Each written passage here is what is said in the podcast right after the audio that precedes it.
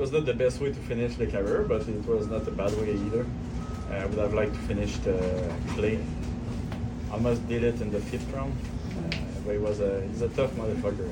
The guy is uh, really, really tough.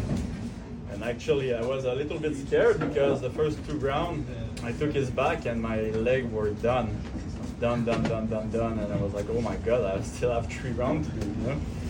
And uh, so I really had to uh, to be more tactical this fight. And it was really interesting and pretty proud of that. With that being said, I would have liked to finish the fight. I know you've mentioned quite a few times that this might be your, your last fight, but if you had lost, would that have changed things? Would you have wanted to come back and go out on a win, or was this the last no matter what? Look, this uh, this week, I didn't think at all about the million dollars. The reason is uh, I wanted to uh, finish the, my career in a good note. So like, it's pretty funny because someone was like, oh, you should be happy that you uh, won the, the million dollars. Like, oh yeah, that's true. I, I won that. I forgot. But uh, yeah, I was really hoping to finish the, the career in a, in a good note. Like I said, it's not the best, but still happy. Last question for me. Was that the hardest opponent of your career so far?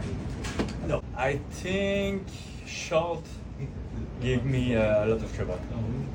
Uh, I mean, like I, I dig deep against uh, Collard, um, and I was a, li- a little bit more tactical. You know, I'm a really tactical uh, fighter, but this fight I had to be tactical with the rounds too. So in the fifth, uh, the fourth round, I was like, okay, I need to take a break and come back stronger. I wasn't sure I won the, the third round, so I was like, okay, let's take the fourth round a little bit easier, try to kill the, the time, and then come back pretty strong the the, the fifth round. And uh, it it worked, you know. Um, you see guys like Usman do uh, they do that a lot. You know, they just take a little break in the cage, and that's what I, that's what I did. You know, try to always be uh, in his face because the the thing with Collard, it was really crazy. You know, he was always in my, in my face, so it was pretty hard. Uh, and it was tough, man. I I freaking hurt him a lot in the body, I think. Against the cage, with the kicks, kick him in the face. He didn't care, so it was a tough fight. And then, well, oh, this I, is oh, the, sorry. sorry. If this is the last time I see you, I hope that you keep us in the loop on all of the weird dating reality shows that you find. Uh, you know, I'm an OnlyFans now, you know? Is that what you're posting there? What? Is that what the kind of content you're posting there? Bro, like, you, you're gonna see like a face that you don't see uh, of me uh, on my OnlyFans, and it's pretty amazing, you know. I don't have a lot of fans, to be honest. I have like, I have like two. What we say, you know, it's not the quantity, it's the quality. So, yeah. Thank you. And then O A M right here. So I know you're a bit harsh on your performance, but I think you showed a lot of heart in the fifth round. Uh, I know you were probably up on the judges' scorecards, but you had to dig deep in the fifth round. Was there uh, anything Coach Ferraz was telling you going into the final round? um, he told me, I think we need the fifth, but no, he said, I don't think we need the fifth, but let's take the, the fifth anyway. And uh, even me, like I wasn't sure for the third round, you know, so uh, we just we just decided to go really hard on the the. Um, The, the fifth round, and I was surprised how good it was to uh, to stand up. I was like, man, I had, uh, I had Nelson and like full deep, and he, he was not letting it uh, like going down. And actually, my coaches thought he was out at some point. And uh, fuck, the guy was really tough. Got the chokes, was not able to finish it. Pretty sad. I mean, the guy is tough, you know. Yeah, win's a win. And then also, I know you've had quite the career, undefeated in the P F L. You did a good in the U F C as well. When we say the name Olivier Aubin-Mercier, what do you want the fans to take away from your career? Perseverance, I would just say that. Perseverance. Perseverance. That was easy. I guess this is it. Yeah. You know, um, nobody believed in me uh, like a couple of years ago, and nobody really wanted me in, the, in their uh, promotion. And it was hard to convince a P F L uh, to have me. And I, I started in one of the first fights of the of the card. And this year I did three main events, and uh, I was the main event of the biggest card uh, of the year. Like it's, I think it's it showed that uh, they believed in me and that I was able to uh, just climb the, the ladder, you know. And uh, I'm really proud of that because I remember last year. Uh, I mean, it was uh, Kayla, you know, the, the main event, and this year I am the main event, and she was at the same place that uh, I was last year. So it's like it's it's really humbling, you know. It's uh, it's really nice. Yeah. Yeah, congratulations on the great career, and if I got any advice, I think you and G S P should maybe make a podcast sponsored by Bet ninety-nine. My man! My man! I got two questions for you. Uh, so the first one, um, that was printed already, but back to back, what do you have to say from where you started to leaving on a high road? Many fighters don't get a chance to leave on a high road, so... How do you what do I have to tell myself? Yeah. You're not the next G S P. And my last question is more of appreciation. I remember when you and I met in the P F L bubble and everything like that. And, um, yeah, bro, remember that? Yeah. How crazy was it? And then, um, or you asked me when I invite you on the show, but I just want to say thank you for a prolific career. Um, love you, brother to brother, and wish you all the best in your next adventures. All right, man. Do get some from the right. Thank you. Uh, Premièrement, euh, à deux reprises, en premier pour trois au cinquième round, tu l'as eu en position d'étranglement. Au cinquième, il avait l'air out à un moment donné. Mm-hmm. Tu disais qu'il était un tough. T'attendais-tu à ce qu'il soit tough à ce point-là, qu'il réussisse à, à surmonter ça parce que tu, tu l'avais? Ouais, j'aurais dû le finir, mais on savait qu'il était tough. On savait qu'il était vraiment, vraiment tough, ce gars-là. C'est un fou, c'est un, c'est un débile, lui. Puis, fait que, euh, ouais, on a. Mais ça m'a quand même surpris comment il était bon pour surlever quand j'avais son dos. Puis, pour être honnête, ça m'a brûlé vraiment les, les jambes. La lactique qui était là, là. Après le premier round, il était là. Au deuxième round, j'étais comme tabarnak, quasiment. Si, man, il en reste trop. I'm gonna miss you guys. Yeah, I'm bored. I hate you so much, but at the same time, I, I like you, so... Uh, still open the last time I see you. Hey, everybody. Welcome to the... inaugural chairman press conference, where I'll start be able to answer some of your questions after all the league events. But obviously this is a big week, a week that M M A changed for the better. I think it changed for the better for fans, changed for the better for fighters, changed for the better for commercial partners. With P F L acquiring Bellator, we now have the opportunity to continue to change the game. We've always been a disruptor, we've always been an innovator. We now have the fighter roster to become a co-leader in M M A.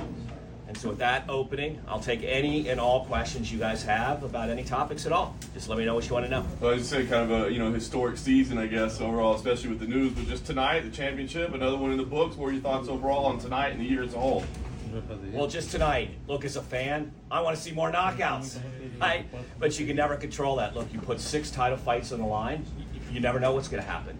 But did I think the fights were high quality? Sure. But do I love La Problema fight the best? Yes, it's a knockout fight.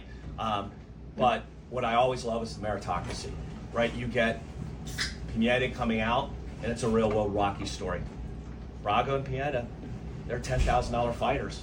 They work their way up from the Challenger Series. That's what P F L is all about. January this year, nobody in M M A knew who those two guys were, including you guys. And you know more than anybody in M M A. Forget the fans. Nobody. They're real-world Rocky stories. They won the Challenger Series, then they knocked off everybody to get their shot here. So I love that fight also. And that was a nice war, an unsurprising war. So to me, there are always great stories, whether they're champions or underdogs. But in the P F L, the best have to beat the best. But sometimes the unknown beat the best. And so I love that fight also. To the effort of finishing fights, I saw a lot of people online tonight saying, what about elbows, at least for maybe the championship fights? Obviously not during the season, but could we maybe look at tweaking the rule set a little bit for showcase fights and championship fights? Look, it's a great question. What I did say on Ariel's show is Bellator will follow the full-out rules. Because when you have one-off events, you don't need to protect like you need to protect for the season. In order to have four fights in a row, you, you cannot have the elbows. And it seems weird to change those rules for the championship. It's almost like playing different rules in Super Bowl. So I think for now, it's really nice to have those consistent rules, but with the one-off event product now, under the P F L umbrella, those will be a different set of rules, and you'll have not only no uniforms there, but elbows there. Yeah. Two last ones for me real quick. We don't normally get to talk about matchmaking because the season does it, but now you get to, right? So with Problema, you mentioned you loved his fight. He said he likes Ngannou. Obviously, you've got Bader as the reigning champion with Bellator. So what are your initial thoughts there? Do you do champ versus champ? Do you put him in the Ngannou mix? What's the thought? Initially, champ versus champ. Everybody's earned that. You've got to deliver what everybody's earned. So champ versus champ, right down the line. And then after that, it's all fair game. Right. But also, we have a little bit uh, bigger plans for Francis who we're trying to put together. Uh, we'll see if we can put those together. But then after the champ versus champ, then we'll see what happens. Well, that kind of leads me to my last question. Then does that apply as well to Larissa and Cyborg? Because, you know, Kayla's the fight that a lot of people didn't want to see, but Larissa is the champion in that division. So is it champ versus champ down the line there as well? It's champ versus champ. Well, Larissa's earned that, but will Chris then fight Kayla in twenty twenty-four? one hundred percent. That is going to happen. Um, Chris will have two fights in twenty twenty-four. Kayla have two fights in twenty twenty-four. One of those will be Chris against Kayla. But we think that Larissa has earned that. Once again, you have to give them champ versus champ. Chris is the champ with Bellator. Larissa's the champ here. So you've got to see that fight happen first. And then coming out of that, though, you'll see Chris Cyborg against Kayla Harrison as the next fight in twenty twenty-four. Hi, Donn. Um, just coming off of that, there, was there a reason why Cyborg wasn't here to do the face-off? I think everyone really liked those face-offs and noticed that she was one of the only ones not here. Yeah, there were about half the fighters who could make it and about half couldn't. We weren't able to invite them until three days ago. You know, the deal didn't close until Saturday. We didn't make the public announcement until Monday. It's obviously a holiday week. So even you saw Ryan Bader was able to make a Zoom appearance but couldn't come here. So we were able to invite everyone, but only could half could make it. Um, we're only rolling this out to our employees on Monday, you know, and the Bellator employees on Tuesday. Um, so we're really pleased that even four champions could make it. Um, is there any worry that Chris might retire and not come into the season? Because I know that she, you know, she's boxing, she's talked about potentially retiring. Is there any fear about that, or have you had talks with her? Uh, we have not had talks with her yet, but Chris wouldn't be in the season. She would be on the, the pay-per-view or the one-off Bellator events, just like how Kayla wasn't in the season this year. So both, um, you know, Kayla and Chris would just be in the one-off events next year, not the full P F L season for sure. And in terms of retirement, you know, we haven't talked to her, but all fighters always know when they do and don't want to fight. And that's not anything that we ever control. But I think she signed a big contract. I think she wants to add to her legacy. I don't think she needs to do anything to earn her legacy. Her record speaks for herself. I mean, she's one of two, three, four of the best who have ever done it in the female M M A community. Uh, but I think she'd love the opportunity. We have two of the greatest fighters in the world in Kayla and Larissa that she's been tested against in the last five years. Who would want to do that? Last one for me. Uh, Kayla was back here and she mentioned that she did not want to wait around for Chris. Do you have a plan for her in the meantime? If Chris is going to be fighting Larissa? Um, we will develop a plan for her in the meantime. Uh, you know, Kayla has earned the right to fight the best. And we'll make sure that she is happy and that she has really, really good fights. Thank you. All right, two questions here. Now with the acquisition of Bellator, is it going to be one big fighter pool, or are we going to separate it? Like have a Bellator conference, a P F L conference? Yeah, great question. Think of it as one big fighter pool. So separate three things that we've talked about. All fighters now are are, are P F L slash Bellator fighters. One company, one fighter pool. Second thing is we have different products. So we have a league season, we have now one-off events, we have pay-per-view super fights. So there's three different ways that that one pool of fighter can fight. Which product is right for the fighter and for the fans? And lastly, we have different brands. So the brands go against the products, but all the fighters are eligible against that. And that's just a merely an example of what's the best fit. Some fighters don't want to fight four times a year, some can't.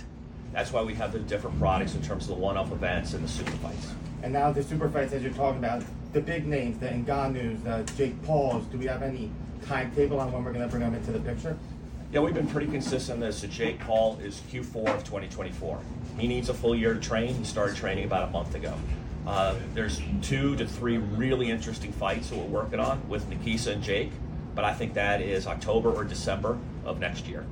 Francis, two possibilities, early or late, and that's opponent driven. We don't want to force him early to have a worse opponent, um, but I think he'll either be, you know, call it March time frame or October time frame.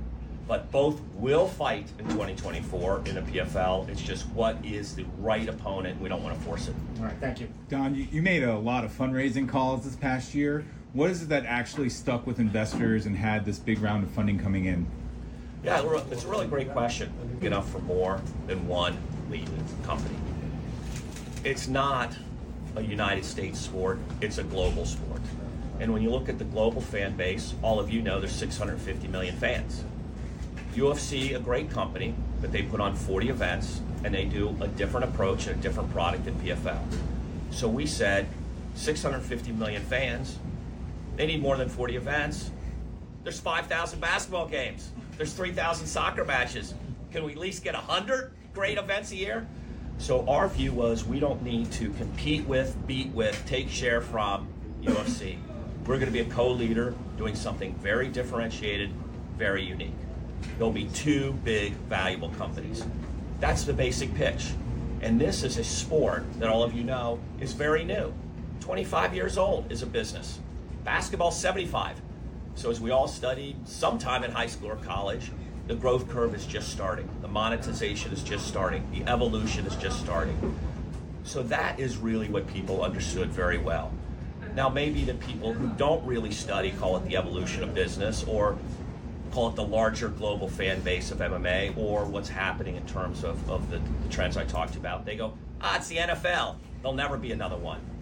That has nothing to do with M M A and nothing to do with what is going on with those underlying drivers of media companies want more, fans want more, fighters need another home. All you need is media, fans, and athletes, and all of those would like to have another co-leader, and we're well on our way. This year we did forty percent of U F C's viewership. What? Our brand is only five years old. Our brand is way, way, way ahead of us with much more marketing. So for us to do forty percent already, before the fundraise, before Bellator, before we launch new products, we're on our way. Great, thank you.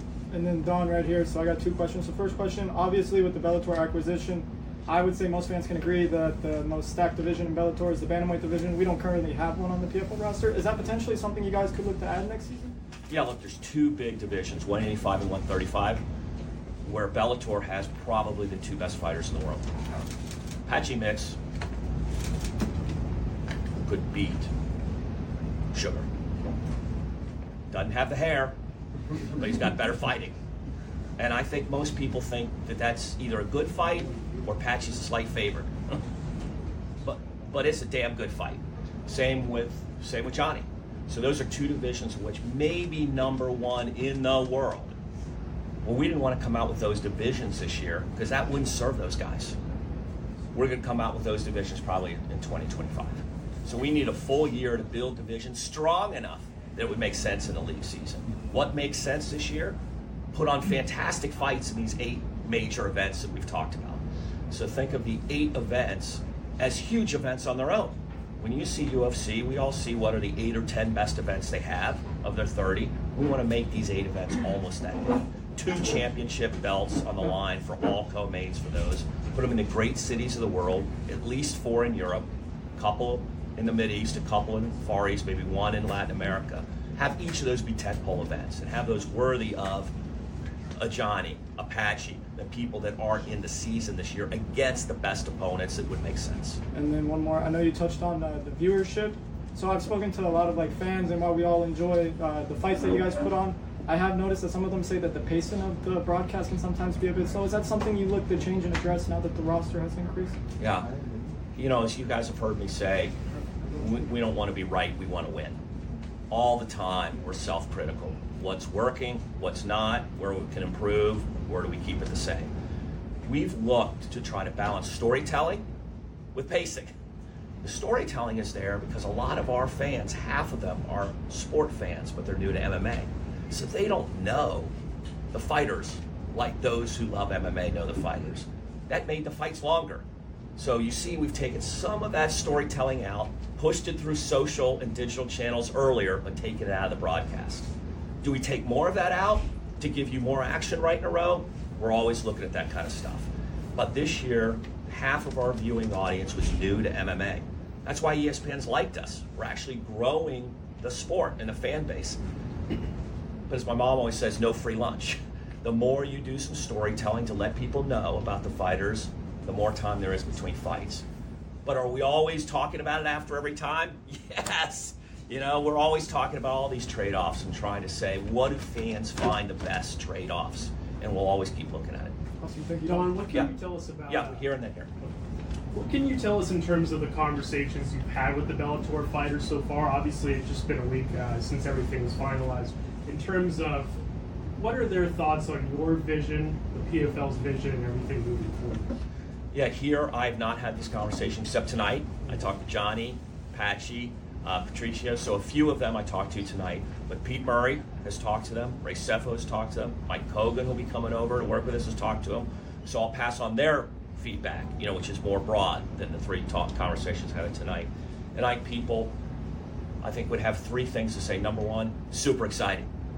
Remember, they think of themselves as the best in the world. So they want to be the best in the world. And they see us building a company that wants to be bigger and better and not stand still. So that's good.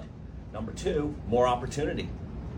Bellator was not growing with opportunity, not growing with more fighters, not growing with more events, not growing, you know, with more divisions. So more opportunity.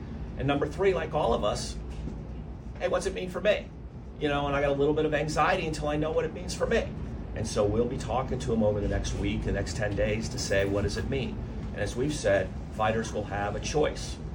Are they going to be in the league season? Are they going to be in the one-off event product? What's best for them? What's best for us? What's best for the fans? So I, I think that's all going to work out really good. But until we're able to communicate that, there's always a little bit of anxiety about everything new. We all went to first grade. We were all nervous. You know, this is new, right? And so this is all a little bit. But I think the overriding thing is excitement, because this company has nothing short of a co-leader ambition. And we're not scared of anything. And they like that. And number two, more opportunity for them. Thank you. Yes. Right. Yeah, Rick? Yes. Uh, you just said moments ago that champion versus champion, right? So that means uh, Renan Problema is fighting Ryan Bader. Uh, if that's the case, so what's the scenario for Francis Ngannou? Do you have an update about when he's fighting, who he's fighting? Uh, we don't have an update. We, we're working on a very big fight with Francis and his team. Um, we're targeting a mixed rules fight that we think would be the biggest fight of twenty twenty-four for Francis. So it would be under mixed boxing and M M A rules. We'd like to be able to put that together. Um, we have two possible opponents, which one is much more exciting than the other. But we don't have anything else that we can say right now. I don't want to speak out of school. You know us, we tend to not announce things before things are done. Um, and we try to respect all kind of confidentiality. But we're working on stuff. Uh, we'd like to put it together. Um, we think there's a, some mutual interest, and we're working really closely with Francis on it. So we're not saying any names, Deontay Wilder or any other. Okay, with that being said, sorry. So the first title shot of the, of the title fight this night, the, uh, Gabriel Braga. Yeah. Uh, do you think it was a nerve stopper? Is there, is there something going on about it? I don't know what happened with the referee. You know, I I respect everybody's, as my dad says, every job is easy until it's yours, right? And so you have to defer to the experts. I, I don't like anything that's on the early side. You know, you always like the late side, but then you worry about safety. So, you know, I have the same things that you guys think about all the time. You know, in hindsight, when you review the T V, you'd always, you'd always like never to have anything stopped early. I haven't seen any of the replays yet to be able to comment on that. Hey, Donn, two yeah. quick ones for me. One, you mentioned several of the countries. I was curious what specific cities uh, the P F L would be interested in going to in twenty twenty-four. I don't want to steal thunder yet. We, we hope to be able, um, Pete Murray hopes to be able, to, before Christmas, to be able to give a schedule for next year. So I think this won't be long. I think this will be able to tell you um, three weeks, maybe four weeks at the most, to be able to outline the schedule for twenty twenty-four. He's been working on that. We worked on that even before the acquisition was done. But as I said, six of the eight events will be outside the U S. Our focus will be on giving international fans more top shelf product than they've been able to get before. Almost all of the league seasons of P F L is in the U S. So we see this as a great complement to serving global fans. And last thing for me, um, you mentioned moments ago that the Bellator shows would not have the outfit and the sort of uniform that the P F L ones have. Am I correct in assuming that we're bringing the sponsorships back to the shorts and maybe adding that uh, additional income stream to the fighters? Well, with the P F L now, they have a spot on the short that they get the income stream. Remember, we, we own a spot that we sell to national sponsors, they have a spot. So we'll run the same kind of thing with Bellator, of which the way that we keep, call it everything clean, but balanced is spots are controlled, but spots are open. So we'll run the same kind of same kind of program with Bellator. Hey Don, here we go. Do you encourage yep. Bellator fighters and P F L fighters to start calling each other out for fights leading in, into the next year? I want everybody calling out for hey. fights. You call me out for a fight? No. Um, look, I think the more that people are open and expressive is good, and it's interesting. I like to know what people are thinking. Um, I don't like anything that's not authentic. You know, sometimes I think a lot of the fight talk is inauthentic, and I think fans know that, right? So anything that's really you, do it, right? Talk about it. Um, but I think you can talk about it. Once again, we're all one company now, and we're all on the same mission to become the co-leader in this sport. Um, so P F L fighters, you want to fight, call out them, call out us, call out the guy on Mars, do anything that you want to do to become the best in the world. If you put a million dollars on line, I'd probably Yeah, totally. But, uh, exactly. Last one. I think everybody was happy to hear on the M M A Hour you said that you guys were offering all twenty-one or so Bellator employees yes. jobs within the new merged promotion. But you do have a fully staffed uh, company, right? fifty-two or so employees on P F L side. So how is that really going to work? Is you don't want I'm sure you don't want to have two uh, two people doing one person's job, you know. So how would that play out? We have a bigger meal to serve. Amen. We got eight one-off events now, with six of those eight internationally. So we need more people doing more things, number one. Number two, we also have more revenue to build. We have a whole new product that we've got to build that revenue stream off of, um, which which hadn't happened under Paramount. So not only do we have an operational side of the business, we have a revenue side of the business. So we definitely need the bodies to do that. So we've told anybody, anybody who wants to work as relentless as we have, to go from zero employees, zero fighters, and zero fans in five years to what we're talking about today, man, we can use all the bodies we can get. We got spots for you. Hey, Don, just just yeah. one for me. Uh, obviously, Scott Coker has a good relationship with uh, the guys over at Ryzen and, you know, built that going. Uh, I'm curious, do you have any plans to maybe keep that alive, you know? It's interesting. I reached out to Ryzen two weeks ago, and I let them know that we'd be glad to talk to them, and we had one open spot on twenty twenty-four that we hadn't even booked the event yet. And if they'd like to talk to us about that, we'd be open to doing that. Um, That was a huge successful event, um, and we want to continue to do things different. And what does that event look like? You know, T B D, but that event itself, I think, was interesting. That event was huge. You guys know that, you saw that event. So we've reached out and let them know that, that we're glad to talk about that, even as soon as, uh, you know, putting in the third or fourth quarter of next year. Hey, Don. Yeah. Um, so you mentioned the word top shelf product and you uh, the word revenue. So what's the potential or possibility of, get, of us getting a P F L video game that comes to consoles? Ah, so look, we want to do more intellectual property and more content in more places. Why? We got to grow our brand. Everybody sees the product says awesome, but sometimes I go to the Verizon store, sometimes I go to Chick-fil-A, and I say, hey, do you watch the P F L? People go, huh, what's that? I go, E S P N Friday nights. They go, I love that, okay? But they don't know the P F L right away. So everything that we can do to have more content on more platforms with our brand, we do. Right now, we hadn't had the opportunity to do that with the right partner, but do we want to do that now that I think we're a little bit more established with a little bit more oomph? Yeah, we're going to look to do that next year. But we haven't had the opportunity to do that yet with the right partner, to be honest. Let's give Mike uh, from M M A Junkie back. Yeah, just, uh, I tweeted out your comments about wanting to do us Cyborg and Pacheco next, and Chris actually just responded saying lots of plans being made and announced. I've not had contact with anyone uh, from P F L since news of the purchase. One thing I'll control is how my career finishes. Um, so I guess just your thoughts on that response from her. Yeah, we're not booking anybody's fights without talking to them, but we're just doing a champions versus champions card, which any champion who wants to fight will be able to fight any other champion. Any champion that doesn't want to fight won't participate. We can't make anybody fight, right? So we're not planning anybody's career, whether they're in the P F L or whether they're in the Bellator, other than we're doing a champions versus champions card and all champions who will show up will show up. All who won't show up won't show up. Yeah. Tom right here. Yeah. Uh, how does it feel to come to D C and um, have a historic event such as this in the Capitol? Well, as many you know, you know, I live here. You know, about twelve miles from here, Northern Virginia. I've been here about twenty-five years since I started working for America Online. Um, and my first investor was Ted Leonsis, who's also my long-term business partner. Just so for me, it's it's less about um, the historic place and more about it takes me back to when we were nothing. And and all of you have been nothing, and I've been nothing, and you try to become something. And you have a bunch of people tell you that won't work, you suck, um, no, or or they don't even reply.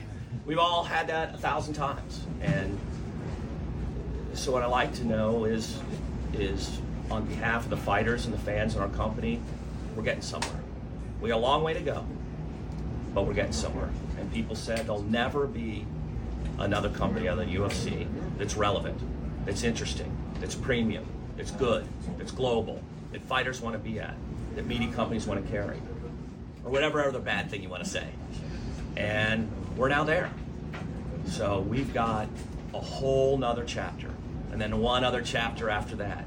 But we're relevant, and we're making a difference, and we're making a difference for a lot of people that care about M M A, and we're doing something different. And so that's really what I felt tonight, is to call it chapter one, check. Chapter two, let's go. Let's go. Thank you. We got time for, for one more. Let me, let me hit it over here. Go ahead. One yeah. quick question. So I know everybody asked about the divisions when they came to Bellator and P F L. So given that you guys do have a women's one twenty-five and a men's one thirty-five in the European series, yes. Um, would they go? So if they were to win the championships over the European series, would they face the Bellator champions as well? No, they wouldn't be ready to do that. Good question. As, as some of you have seen in Europe.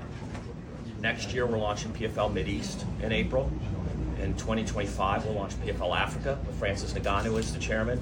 Each of those areas start to build different divisions so that we can add other divisions into the season. And we want to not start from scratch because then they'll be too weak. But those champions win a spot, but they're not ready yet to obviously challenge somebody as, as, as top-notch as a, a Bellator champion or a P F L champion. As great as they are, like Dakota um, or Cedric, they're they're not at that level yet, and they've got to earn they got to earn that a little bit more. Let's give it up for, for Donn Davis. Thanks, guys. Appreciate it. Champs. Congratulations, Impa. Thank you. When you had pictured this moment, did it feel as good as you pictured this whole time? Uh, my pictures were good. It feels better than I thought it would. And I'm trying, I'm trying to you know, reflect on everything. I'm grateful for my team. You know, from the everybody at B K Fitness, Kill Cliff. Right, and I got to work with kids who are like sixteen, seventeen pushing. I got T and one. I got to talk about it a lot. You'll see them come up one day. And then I got everybody I killed there from the time they woke up to the gym. I got to talk about my corner, right? It's just like when I look at them and I'm really happy.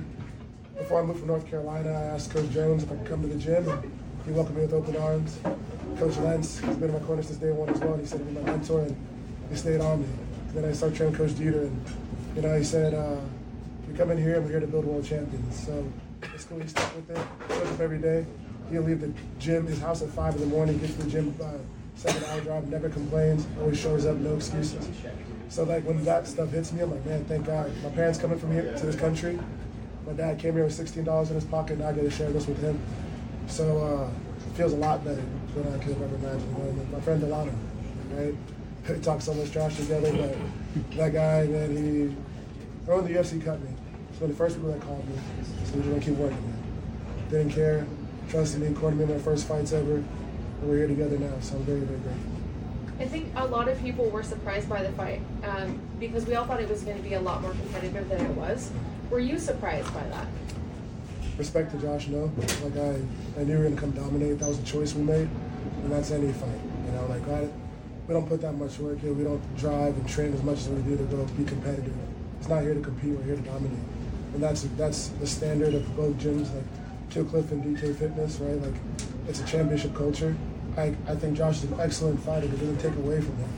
And it's not like, oh, there are levels to, it's just like, I came here to dominate. I didn't care if somebody's better than me, had more experience. Like, since I started, I started training when I was twenty-four, I'm twenty-nine now. but I know with the trainers and the minds that I have around me, like my teammates, right? You should see the rounds we have at Kill Cliff. Those things are crazy. Just come watch. A, just come watch a sparring day. Come watch a G Jones practice. Come watch a session where you know any of the trainers, Henry, Sean, Lance, anybody saying like we're having sparring and see what that's like. You see, it's harder than any fight you could ever have.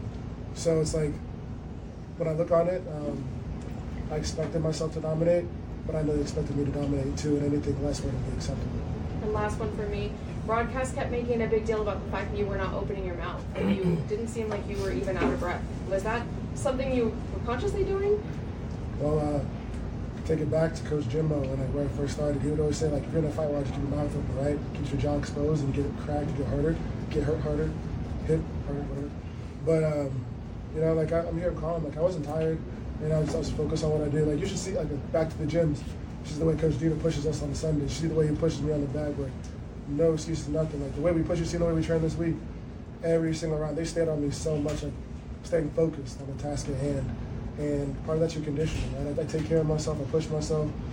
And um, we always say, like, what's twenty-five minutes is seventeen hours? My mom will sometimes go to work early in the morning and have a literally seventeen hour shift. So it's like, I, I have no excuse to look at it. Coach D told me actually in between one round, so look at your mom. And she was right there. I'm like, what's seventeen to twenty-five, right? Or what's twenty-five minutes to seventeen hours? And like I, I really stand on that. We're at the gym, I always say stand tall, stand tall. They don't care how tired the rounds are. You don't stop rounds.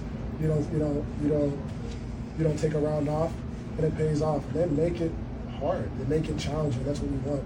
So I knew that like there's got to be an insult to my teams if I was out there breathing heavy, huffing and puffing. Like, we don't sit down between rounds and we dominate till until whether if it's twenty-five minutes or it's two hours.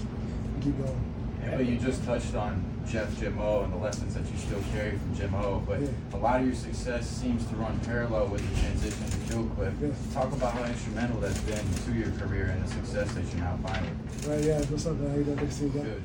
Good. Uh, so when I talk about Jim O, it's more like just to say thank you. It's how I got started in this. But you know, you can't, you don't forget the people that helped you get here. But uh, I remember before the Buckley fight, I kept saying, hey, I need training partners who can beat me up.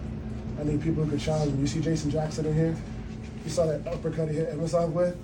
I felt that a few times too. So, but people who are straight up with you, people who can tell you, man, like I can go back to guys like Phil Hawes, I didn't take him down for months. Gregory Rodriguez, he's cracked me with right hands. Aaron Jeffrey, dog in the clinch. Logan Storley, um, dog. You see all these guys out here. And then, and, and, and um, that's a couple of training partners that I have, right? Gerald Mearshart, intelligent, just, you can go through a list of people, right? I can talk to all my training partners from this fight. Delano Taylor, annoying, but my guy too. But um, it's like you come into a gym that has a championship culture, come into a gym that has people that demand the best of you, and there are no easy rounds, no easy days. That's what it takes. And it's definitely parallel from the move. It's one of the best moves, the best move I made in my life. And moving to Kill Cliff has been such a blessing. No time, man. And like I couldn't say I did anything without him. Like he's blessed me with the coach, blessed me with the trainers, blessed me with the idea to move. I don't want to be comfortable, but it's really on my faith. So when I'm tired, we just go to church, pray, and just thank God for that. And then like the fun thing that I'll do, you know, like a, everything gets taken care of, but I'm gonna just probably do a new motorcycle and shotgun.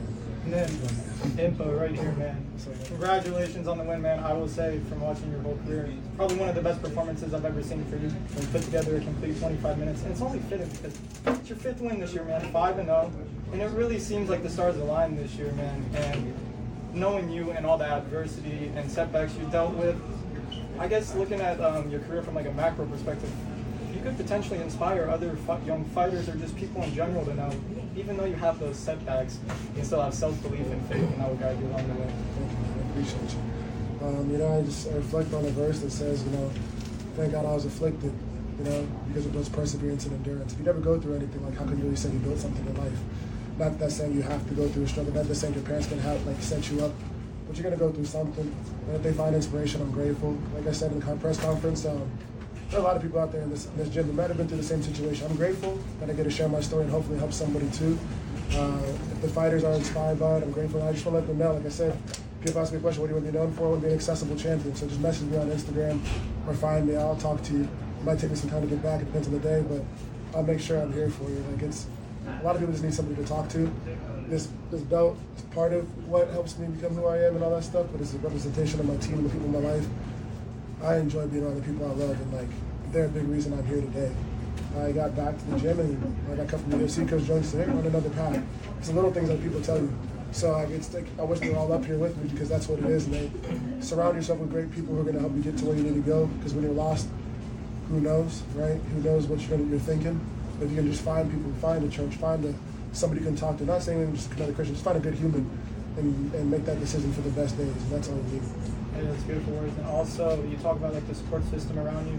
I know you maybe hasn't sunk in yet how much this million dollars means to you. I know you spoke about before the Tim Karen fight, you came upon hard times. How important is this, not only the belt, but the money for you, your family, and all the people that support you? The money's important, you know, to be grateful. It's a tool, right? It's a tool that I can grow. I want to invest in a company called Live Wealth Group, and they've really been helping me make the right decisions in my life. My life's gotten a lot better. See, it's just like a big, you know, investment in capital, and I can make the best decisions, but I also want to make it public. You know, I'm going to share a lot of the investments that I make, share a lot of like, the strategies that we're putting together to help me grow.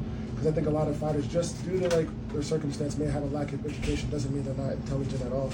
So I really want to come here and just like share it with them and like create a blueprint of like what fighters can be. I look at athletes like Magic Johnson, I look at athletes like Tom Brady, I look at athletes like LeBron and whoever. Like, why can't we do it too? Even if it's on a different scale.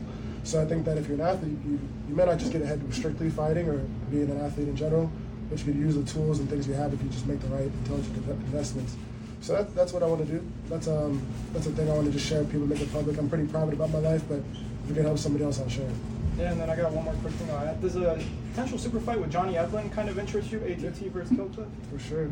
I mean, I, A T T versus Kill Cliff's a cool thing to say, right? But it's more so like respect to Johnny Eblen. He did great work. I want to fight Johnny and then Koppin and Ngannou. So all three of them, like, you know, they're all special fighters. They've all done really well. I, uh, I'm going to make a shout out to my dog Aaron Jeffrey, actually. I would say he earned that one fight first. Let him go get that, and then we can talk about it. You know, he's a brother of mine. No matter what, if they matched us up, I still love him if we did it. But he's he, he came from Canada for two months to help me get ready for this fight. So he, he's earned that fight. He's next in line for that Bellator title. I, I would love to be in the honor to fight Nemkov, or Johnny Eblen, but all three of them, Eblen, Johnny, and uh, Nemkov, Johnny, and uh, Ngannou are the three that I want. I would say, though, if I'm doing things correctly, Aaron Jeffrey on that one. Um, I think one surprising aspect of this fight for a lot of fans and viewers and pundits was your grappling. You had Josh in a lot of trouble at multiple times during the fight. Can you talk to us a little bit about the development of that aspect of your game and how important it is for you to be well-rounded? Yeah, I think you have to be a lethal weapon everywhere. Uh, shout out to Coach Jones, shout out to Coach Lenz, who I work a lot with in grappling, and Coach Saeed, but also my training partners, being intelligent, Coach Dieter as well. All very, very smart minds. Delano giving me great pointers too, and like working me in anything. Uh, started when I was twenty-four, right? So I'm still figuring it out. I respect Joshua and what he's done, but I also see it as a challenge. But oh, he's a grappler. Oh, he's this. Watch this. You know, kind of like, I like that feeling. Uh, they put me through the rounds, man. Like, keeping it simple, being disciplined, not just being overzealous. I was, I'm grateful. I don't know how many shots he took in the fight, but I know he took a few. And did, did we stop them all? Did, did, my, did me slipping up and falling hit count as a takedown for him? But if it did, dang it, I gotta be better there. But it's something I can learn from. Man, I don't, I don't miss a training session unless I'm sick or something, but I won't miss a training session. I'll go, go, go, and sometimes even push past it, right? Because I, I really, really enjoy martial arts. I love training. I want to get back to the gym soon. I mean, talk about like unifying these titles so I get to go train again soon. Uh, I think grappling's really, really cool. I'd like to get some submissions. I thought I was close there, but having intelligent training partners and coaches who got me here, I would say that developing my grappling is something that I can still get definitely improving, being more intelligent.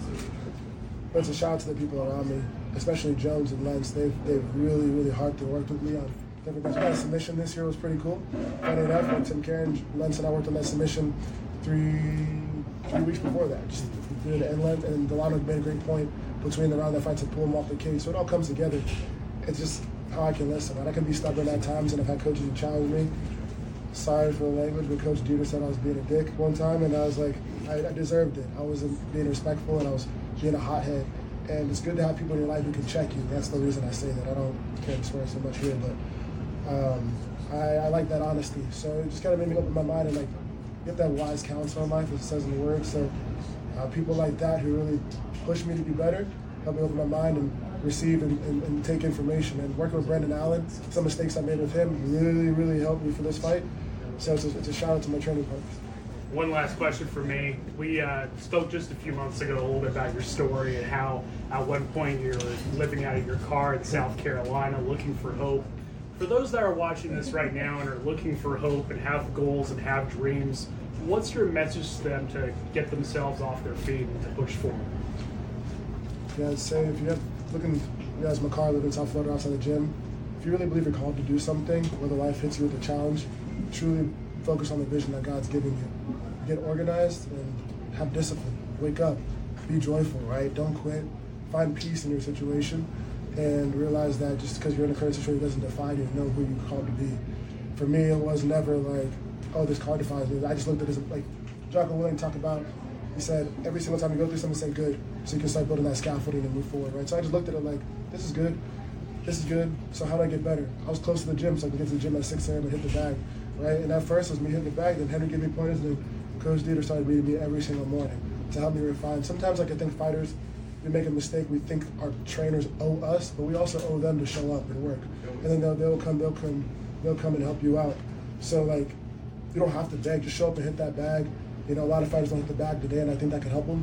And you come in the morning, you're sweating before the team gets in there, people come around, you know, if you get better. And that's a testimony to Kill Cliff and D K Fitness and everybody around me. And my training partners here too, they see that I go to work and they want to help me too. Impa, congratulations. Thank you. Um, what did it feel like when you saw your parents walk into the cage? Uh, that was great, you know, sorry. Seeing my parents walk into the cage was special because, like I said, my dad came to this country with sixteen dollars in his pocket. My dad, my dad came to this country with sixteen dollars in his pocket. And he told me when I was young, he said, no matter where you go, you got to, sorry, sorry guys. Take your time. Take your time. Take your time. He told me, he said, ah, sorry, thank you. Uh,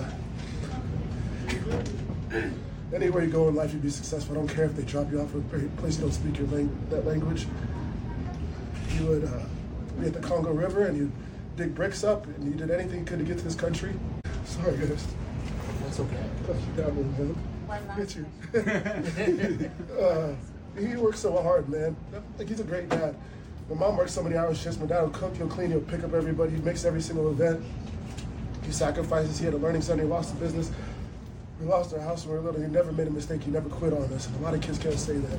So it's just, it's that. That's what I felt, man. Sorry. Thank you. Ah, God, can, can we do this in French or? I don't speak well French, but I tutu a bit. Try slow. It's okay, it's okay. Do you have uh, something to say about what happened in Congo? Yeah, man. Congo's been getting hurt for a long time. People think about the genocide. They think about, like, the pain and the suffering from way back when, man, from King Leopold, come people's right hands off just to get just to get rubber, right? But we say in Congo we're stubborn, right? We can cut our right hand off, but it's our ancestors. The blood of, the blood that drips from our hand is going to be the seed that that our ans- of our ancestors once are going to fight for us, and I'm one of them. You know, Congo's getting just attacked from all sides, puppet governments, for cobalt, for the phones, things that we have that are great, but it doesn't have to be like that. Let's do something right, people, man, because God's coming too. He's going to take care of people. Like, people in Congo are strong. Stay strong. I love you. It's it's it's terrible what's going on, from exploitation of minerals, sex trafficking, people buying up the land from other countries and not really treating the people well. You can have a, you can grow a banana in Congo, sell it to Belgium or wherever around the world, and you're buying a bag said it was made in, it came from Congo, right? There's a lot of corruption. Thank you for asking. That's something that really fires me up. Um, I do plan to go to my parents' country, to my country, and really help out. My mom always told me, she said, you can become a world champion one day. Um, if you don't do anything good for people, she won't be as proud. So that's something I'd like to come, come do. I think that they're beautiful people. I think that the world should open their eyes and see what's going on in Congo, but all over the world. There's no kid that should be killed based on your faith. I'm a Christian, I love Jesus, but no kid should be killed. It doesn't matter where you're from, we're all humans, man. There's a, there's a lot, a lot of love that needs to be spread, and people need to look in the mirror. So um, Congo is one of the countries, but I know too, you can talk about where Coach Dieter's from, you can talk about Cuba, you can talk about where a lot of my teammates are from all the world. Name a country, you see it, and here in the United States too, people are getting hurt. But when I, you know, I talk about where my parents are from, there's a lot, a lot of sadness, a lot of blood running those streets. So look into it, educate yourself, be patient with people, learn to love them, because a lot of people are hurting too. You tell somebody about your struggle, they'll say, what about theirs? Let's say, what about our struggle? And uh, learn to love one another. Thank you very much. Can you just talk if somebody has a drink from that? So, yeah. Can you make it? I got my back. um, can you just talk to me a little bit about how this... It feels great. Honestly, you, until you go through adversity, until you go through hardship, you... I don't want to say you take it for granted, but maybe you just get a little comfortable. You know, you get comfortable being the favorite, being the top dog, not being challenged, being the golden girl. And so to to be humbled last year and, and to be back to the bottom of the totem pole was was really, really good for me. Um, and it does make the win that much sweeter. And I know you called out Cyborg. Uh, we noticed. Is that who it was? We noticed that she wasn't in the crowd. It seems like she might have been the only Bellator champion so far that isn't here. Do you think that was I know who was there? My boy Johnny Eblen. Okay. Um, I don't know. I don't. I can't play these games. I'm a mom. I'm tired. I don't care. I hope she fights me, but if she doesn't, it's her loss because it would be an. It's the fans' loss, really, because I think it would be an amazing fight. Um, I respect her. You know, I think that she goes out there and, and she implements her game plan, and she's tenacious, and she's a, a, a killer, and she goes out after her opponents. Um, the best to ever do it. So I have nothing but respect for her, and I want to get in the cage and try and beat the shit out of her. Like that's that's it. You know, I think it would be a great fight. Um, but I can't control that. And last one for me, how long would you wait for a fight like that? We see Michael Chandler waiting for Conor McGregor. Mm-hmm. It seems like forever, forever, forever. No. Would you wait, or would you just keep going until that happens? Yeah, no, I'm not gonna wait. I um I'm thirty-three. I said I, I got into this sport to, to be the best and and to climb as high as I can climb. I don't I feel like I'm I'm hitting my stride now, I'm hitting my peak, I'm in a great place, but I'm not gonna do this forever, you know. I think I have been doing two a day since I was twelve years old, so my body is not gonna be like in great shape at forty. um, But I do love it. I do get immense joy out of it. But I'm not going to wait for anybody. You know, I, I just waited a year, and it almost drove me insane. So I'm not waiting for anybody. And let's talk about that year, Kayla, the, the ring rust, rust aspect. Mm-hmm. You waited for a year. Coming mm-hmm. into the cage now, what was different coming into the cage now compared to just being active all the time? Yeah, it's just the nerves, man. Like, no matter how hard you spar, no matter how often you spar, there's no... There's nothing that emulates stepping inside of a cage with the fans going crazy, locking the door, and some girl like punch you in the face with four ounce gloves. You know, like that's not, you can't emulate that. So the nerves, the adrenaline rush, the adrenaline dump. Um, yeah, sometimes you guys, you just got to learn to control that and, and use it to your advantage. And it had been a long time since I'd been in a cage like that. So. I, w- I was nervous. Now, how active would you want to be moving forward? You just got your first fight um, of the year. What's the next step? You know, I'm not opposed to fi- to fighting quite a bit. I like staying active in judo.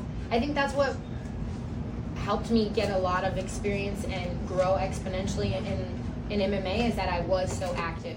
I don't want to be active as in, like, you have a, a camp, and then a week off, and then another camp, and then a week off, and then another camp. But fighting four times a year, if it's a full twelve months, I would. I think that's a great. I think that's a great pace for me. You know, I'm not. I don't like to, to sit around and be bored. I like to have goals, and like I said, I'm not going to do this forever. So, you know, now's the time. Sorry, thank you, Kayla. Can you tip, uh, talk to us a little bit about you know, you make kind of the theme of this of this fight camp, you know, gratitude, right? Mm. You know, fighting during Thanksgiving. I didn't make it the theme, God did. Right. And um, I gotta ask you, like, how important is it for you to have that gratitude, especially at this time of your career, mm. long break back to the cage, mm. and what was kind of the evolution of that? I mean, I think, I think being humbled, you know, losing, um, I think growing in my faith, growing spiritually, kind of opened my eyes and made me realize that, yes, I love what I do. Yes, I get immense joy from punching people in the face. Yes, I love to to be the center of attention and a star. And like, this is, this is, these are the things that I've always yearned for, but it isn't everything. It, In fact, it's really kind of silly when I step back and I look at the big picture, when I look at my life from, you know, zero to now, or even in the last year, my kids, um, how I treat people, who I am, not just inside of a cage, but in my life, how I carry myself. Do I do I act with kindness? Do I act with love? Do I spread joy? Do I share my light? Or do I try and knock people down to make myself feel bigger? And um, I feel like I'm finally old enough and mature enough to realize that it's not all about me, and it never will be, and it was never supposed to be, and that I really do wake up every day. You know, the kids and I, every day on our way to school, in the car, I'll go, okay, what are we grateful for? What are the three things we're grateful for today? And we all name three things we're grateful for. And then I say, okay, why do you love you? And we name three things we love about ourselves. And I didn't do that as a child. You know, I wasn't, I, I didn't learn gratitude, and I didn't learn how to love myself, except for externally. I loved myself because I won gold medals, and I won gold belts, and I won millions of dollars, and I, I felt like I had to earn love. And now that I have two children who love me no matter what, and I've grown in my faith and realized that I am a precious creation, a precious child of God with inherent worth and value. Yeah, yeah, hell yeah, I'm grateful. How dare I not be grateful? Thank you. Kayla, it's no secret that Olympic athletes don't make a lot of money. Do you, do you see a path to M M A for other judokas and high-level mm-hmm. fighters across the world? Absolutely. I mean, listen, I could name like seven female Cuban judoka on the Cuban Olympic team who would like absolutely mop the floor with half of the female fighters right now. Like, they're just cut from a different cloth. Uh, but I, for sure, I think that this is a, a great avenue for, you know, that's why I got into it, because I didn't make any money, because I was done with judo. I was burnt out. I had accomplished everything I wanted to accomplish twice. Um, but I still had something left in the tank, and I wanted, I got punched in the face for the first time, and I was like, oh my gosh, this is really cool. Um, so yeah, for sure, I see a, a hopefully a big wave and surge of female fighters from from the Olympic um, circuit in the future. That'd be great. And one more, are there any other opportunities outside of the ring financially that you're working on? Any anything entrepreneurial? Oppor- financial opportunities? Count my, you know, maybe selling my chicken eggs. um, That's an entrepreneur. No, honestly, my big, you know, my big passion first is obviously Ooh. my children, being the best mom I can be, and Ooh. my foundation, which is the Fearless Foundation. Foundation. The Fearless Foundation, yes, which is for survivors of child sexual abuse. I was um, a victim of child sexual abuse when I was growing up from my first judo coach. I wrote a book. It's called Fighting Back. You can buy it on Amazon. Um, and it's not a textbook, and it's not a memoir. It's sort of a combination of the two. So it uses my actual journal entries, my diary entries from when I was a kid. And it talks to parents, teachers, social workers, police officers. Like, okay, this is what grooming looks like. Um, this is why kids don't say something. This is how you ask your kids if something's going on. This is um, what the court process can look like. This is what P T S D is. And also, you know, I did win two Olympic gold medals, so it gives kids sort of a light at the end of the tunnel, a shiny gold medal at the end of the tunnel, and lets them know that they're not alone. They'll never be alone as long as I'm breathing air. And um, yeah, that's kind of like my third child. You know, I, I want to, I feel like everything happens for a reason. I was given this story for a reason. Um, I was given this platform for a reason. And to waste it on talking about how great I am is a shame. So I'm going to talk about what I want to change in the world, which is that. Thank you. Kayla, you've had you've had such a big legacy outside of the cage, and you've inspired a lot of people. What do you have to say to people that are rising stars, that have gold medals, that are doing great things but going through something? Like, what's your mm. advice to the people that were in your shoes from a couple years ago? That is a great question. You know, honestly, the best thing I've ever I've I've learned to do is I take time every day, and this sounds so silly. Like, I know how silly it sounds, but to me, discipline is the highest form of self-love. And I've always been super disciplined in my career, but in in my personal life, I, I just didn't didn't take care of myself. So every day I, I, I have four things that I, if I do these four things, mentally I'm in a better state, physically, emotionally, spiritually, I feel better. And the first thing is I get up every morning and I pray and I meditate. Um, I spend time outside, and the last thing I do is journal. So when I do those four things and I have the courage to be vulnerable and be my true self with safe people, trusting, tr- I, when I trust people who are trustworthy, like those five things make my life much better. So you have to find a tribe, you have to find people who will believe in you when you don't believe in yourself, and you have to find the things that are gonna bring you peace and bring you joy. And do them every day, whether it's five minutes, ten minutes, like it doesn't matter how long, but take time to take care of yourself and learn how to love yourself no matter what.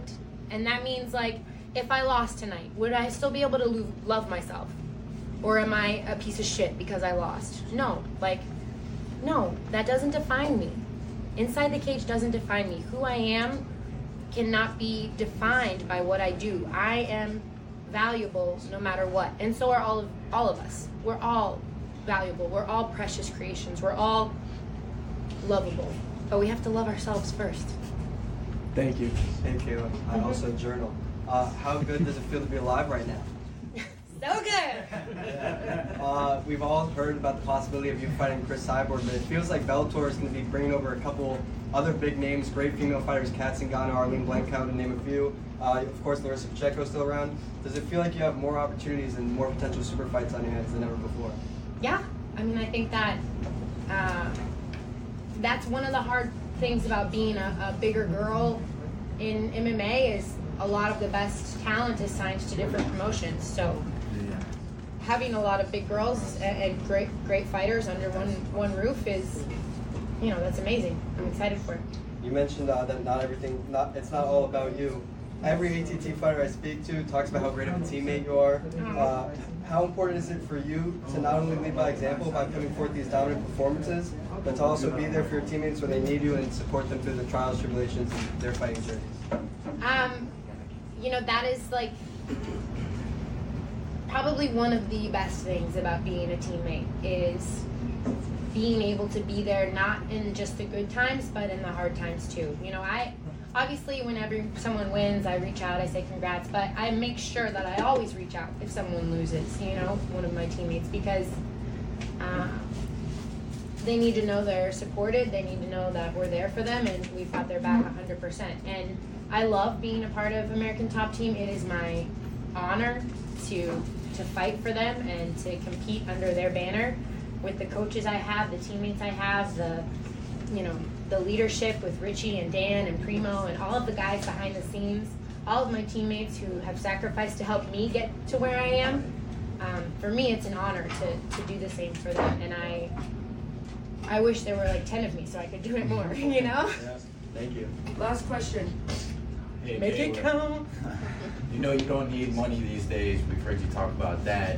And you've accomplished quite a lot in M M A. What do you think is going to help you stay motivated from here on out going forward? Um, I just love it. I love what I do. You know, I'm I'm super blessed to wake up every day and, like, I get to go to American Top Team and talk shit to Johnny Eblen and, um, you know, tell him that he can't stop my takedowns and... Uh, and make fun of Dan and Richie for how old they're getting and, you know, getting a couple fist fights and try and get better at it. And then I get to go pick up my kids from school and we come home and we, like, chase emus around the yard and, like, try and find rabbits that have escaped and, like, it's just chaos twenty-four seven, but it's a beautiful chaos and I couldn't be happier with my life. I couldn't be in a better place. So I don't I don't have to stay motivated because it, it's just, it's in me, you know, that, that dog, that that drive. Like, I worried about that when I got all, like, when I became all, like, kumbaya and zen. I was like, what if I'm not a killer anymore? And I was talking to my friend, friend Kayla Rocco, actually, who fights next week for Combate. I was like, what if I'm not a killer? And she was like, Kayla, have you seen you at the gym? And I was like, no, I haven't seen me. She's like, well, you come in, you talk shit, you, like, joke around, and then we put on the gloves, and you look like a serial killer. Like, you've still got it. And I was like, oh, okay, I've still got it. And that's it. I've still got it. It's not going anywhere. I'm not going anywhere. Awesome. Thank you. Thanks, guys. I've changed. Or I'm going to watch you. All right. So can you just talk to us about what it feels like, what this whole experience has been like, getting your first P F L win? Yeah, uh, it was a long week. You know, it's a long camp. Uh, I got a lot of things going on, trying to get my new gym ready. So, like, everything that could go wrong has went wrong. Even when it came, one of my corners last minute didn't order his flight. So, like, he contacted me on Monday, like, hey, I didn't get my flight. I'm like, don't, if you ain't got your flight right now, let's let's, let's not deal with it. So, like, everything that could have went wrong in the last couple months have went wrong, and I pushed through. We here, we got the win, so it feels good. Does that make the win even better when it? It does, it does. You know, even with the holidays, missing time with the kids, missing time with the family, making those sacrifices in life, but to come out on top, you kind of pay it forward a little bit. Can you tell us about that first round? You know, how do you recover from, you know, almost getting knocked out while holding a spot? I mean, that was wild. How do you, what goes through your mind? How are you able to dig deep and come back and win that fight? It's funny, like, uh, when I fought Ian Heinisch, I did the same thing. Like, I'm really good at, like, running the pipe, and when guys against the cage, I'll drop down to a single and high-legged. And guys start punching there now. They don't want to get taken down. You know, I guess guys don't want to go to the ground with me because they know, you know, I'm probably keeping that for a little bit. So um, he started punching, punching with some punches. Yeah, and I had to re- recover quick. Thank you. And then Derek, uh, right here, man. Congratulations, man. It's nice to see you back in the win column. So I know you're a betting man, and you were the underdog this fight, man. People were writing you off. So how does it feel to, like, prove to the public that I'm not done? I'm not. I'm, I'm Derek Brunson, still here. Yeah, for sure. You know, I put in a lot of work. Um, The biggest takeaway from this fight was to go uh, good three rounds, and at the end, I wasn't breathing hard, I wasn't tired. Um, this is the first time in my career where I was super motivated to run, you know, ten to fifteen miles per week, every single week for the last, like, eight weeks. You know, before, from wrestling, the doctor's like, hey, maybe you should do strength and conditioning, other stuff instead of, like, doing so much road work. But, like, for me, in these high-level fights, you have to do road work. And so I really dedicated my time to that. Every morning I'm getting up, you know, hitting the road and really pushing through with my cardio. So even though I didn't get to finish, I'm still pleased with, you know, I was able to go rounds. If I would have did that in my last two fights, I would have won those easily if you go and watch those fights, you know, so. And then also I want to touch on, you talk about the gym that you have, Brunson M M A and Fitness. As a fellow N C native, I really respect what you're doing because we don't really have a lot of gyms out in N C. And how does it feel really, because you're towards the tail end of your career, to kind of jump into that mentorship role for younger fighters? Yeah, it, it feels good, you know. Uh, it's I learned a lot of things by myself and on the fly that these guys trained at my gym, they have no clue. And the stuff I hear them say is like, oh, I thought that when I was younger too, but I was way more ahead of you guys. So yeah, just kind of giving back and like teaching these guys the way, and even when it comes to business, when it comes to like, uh, entrepreneurship and stuff like that. You know, I got guys that's like fighting on a high level that I manage, and I'm teaching guys how to buy houses, stuff like that. Instead of going blowing all your money, now you're like fight to fight. So. And then I got one more fun question. So I know you call yourself the parlay king. You have a lot of fights now. What gets you more stressed out? Going into the octagon or sweating that last leg of the parlay? You know what? I'll automatically assume that I'm going to lose my last leg of my parlay, so I don't even care anymore. I'm just like, oh, of course. It'll be like a team that average sixty points a game and they come out and drop ninety, ninety, ninety points that game, a college game. Or like the ref calling a foul on every single play and the score just go up crazy. So yeah, I, I'll make a swing when I lose my parlay. Love it. Make sure you post those likes on Twitter for N F L. For sure, for sure. Derek, what was the biggest difference from fighting in the P F L Smart Cage to fighting in the U F C like you've done for most of your career? Uh, it, it felt good in there. You know, uh, they got these little things that tell how, how fast you punch, how many punches, you know, I think that's pretty cool. Um, it felt good just to be in there, you know. I, I watched it on T V and to actually get that experience was good. So you landed a big barrage of punches throughout most of the end of the first round. Do you think the fight should have been stopped at any point, or did you think he was actually still in there and still kicking? Yeah, I think it should have been stopped, you know, but I mean, it wasn't, so he proved that he can keep going. Um, also, I, I would like to be able to elbow there. You know, I had to tell myself not to elbow. I'm like, oh, don't elbow, like, punch. He's tied up my arms. I think you might have landed one or two in that exchange, but... Possibly, you know, but... Awesome performance. Right. Oh, Derek, um, congratulations on your win. So, obviously, you transitioned over to the P F L, and, you know, you naturally could be at one eighty-five, so obviously you don't have a one eighty-five division. Uh, just talk to me about preparing yourself to go compete possibly in the two oh five division. Yeah, um, that's not that's not cutting weight, which is which is always good. But, you know, with the acquisition of Bellator, you know, the eighty-five is inevitable for them to have. So, you know, there's some options there. I guess going into the future, we'll see what happens. Uh, Jake Paul, he, he called me out a couple years ago, and now we're in the same promotion, so you never know. I mean, he liked the older guys, so I'm right here now, you know? And, and you, talk now about, that, you talk about mentorship as well, too, um, of course, younger fighters, teaching them like how to manage their money, uh, houses, and all that stuff. Talk to me, especially, especially you know, us in the African community, that's a big thing we're trying to learn about, so talk to me about mentoring those younger people. Yeah, it's just, uh, for, for for instance, I got a fighter, Vitor Petrinho, I don't know if you guys heard of him. I managed him. I started managing him when he was three and oh, now he's ten and oh, three and oh in the U F C. Uh, and after his first fight, I'm like, hey, buy a house. He bought a house. And then after that, I'm like, buy a car. He bought a car. So now he have all these things, so it's not stressful. Like, he don't have to fight. I'm like, you re- you want to fight? Or he get a short notice fight, talk to his coaches. He's like, ah, let's get a camp, you know? Whereas if a guy is not managing their money properly, they're like, oh, I got to fight because I spent all my money because it's not that much money and I just started my career. So like, he's not having those type of problems because he knows how to manage his money, put money aside, not spend all his, his bonuses, buy houses, you know, so he's not stressing about stuff like that. Thank you. Now, Derek, with all that ground control you had, were you surprised that you couldn't get the finish because you were down there for a long time and it seemed like you were looking for that punch, but it just wasn't there at the moment and you didn't want to force it. Now, were you surprised with how long it took? Because it took, what, fifteen minutes, right? Yeah, yeah for sure. Um, again, my debut, so I wanted to make sure that I get the win, you know. Uh, it was certain things that I could have went for. I tried to go for the twister uh, late in the, I think, second round, whatever. So it was things I was trying to open up. You know, he's a short, stocky guy, so, like, it's hard to kind of, like, open him up. Only thing was with punches and stuff like that. I tried to get underneath that chin, but he was just, like, tucking his head. And I guess when you can't elbow, you're... Like, yeah, you can, you can you can just kind of like trap the arms and, you know, kind of stall out the punches a little bit. But um, I think, you know, going forward, we'll definitely find like, a little bit more openings there. Awesome. Good. Derek, now North Carolina M M A has been on the rise. Do you have any younger prospects that the world doesn't know much about that you want to give a shout out to or you think is going to really thrive in the future? Yeah, for sure. I got a kid that's been training with me since he was about fifteen. And he's eighteen, nineteen now. And he's one and oh as a pro. Uh, he's kind of like Rory McDonald. Little short, beach-looking white guy that you probably think you'll whoop his ass, but like he's super tough, man.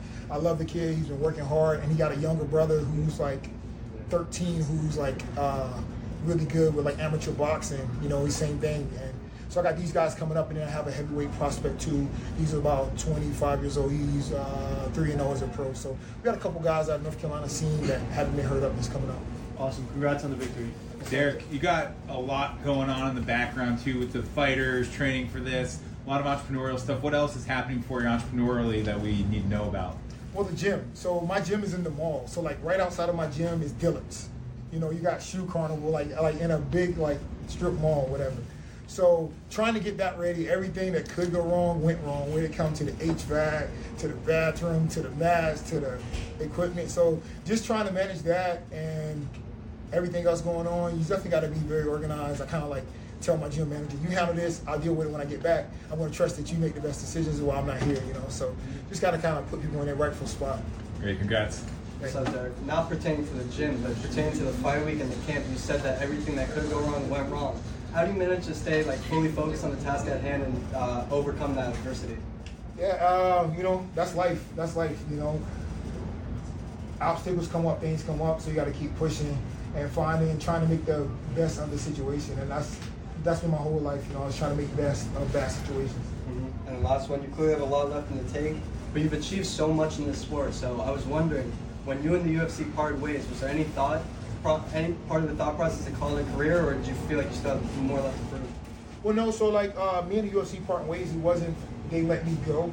It was more of like, I wasn't really finding much motivation over there in the fights, you know. I really wanted something new. So it was kind of like me asking for my release and they granted, you know.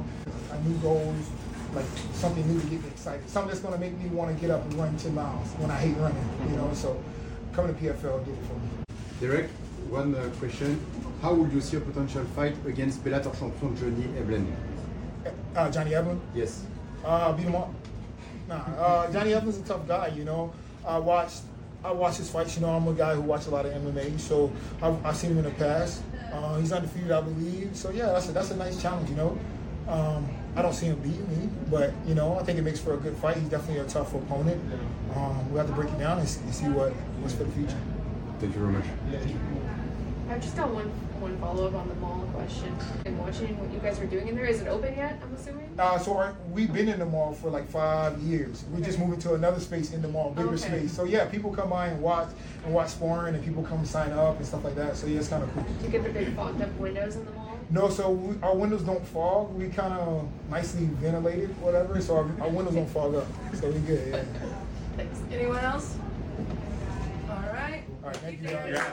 Primero que nada, agradecer a Gabriel por la pelea que me dio. Es un gran rival, fue una pelea de revancha en todo sentido, un rival muy respetuoso desde la primera vez que lo conocí, al igual que yo, ¿no? Siempre mucho respeto, pero dentro de la jaula ambos hacemos nuestro trabajo, ¿no? Y si me preguntan si el árbitro la paró muy rápido o no, para empezar yo voy y hago mi trabajo, ¿no? Ese ya es trabajo del árbitro, pero yo sí siento que estuvo bien parada porque yo estaba frente a él, yo estaba cerca y vi que era un peleador que ya, ya no podía seguir, o sea, estaba ido.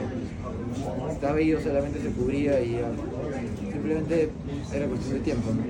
O Pinedo concorda com a decisão do árbitro. Ele disse que ele está ali para fazer o trabalho dele e não faz o trabalho do árbitro, mas como ele estava próximo, acha que, que foi sim o momento correto que o árbitro teve para interromper a luta, o que deu a vitória ao Pinedo.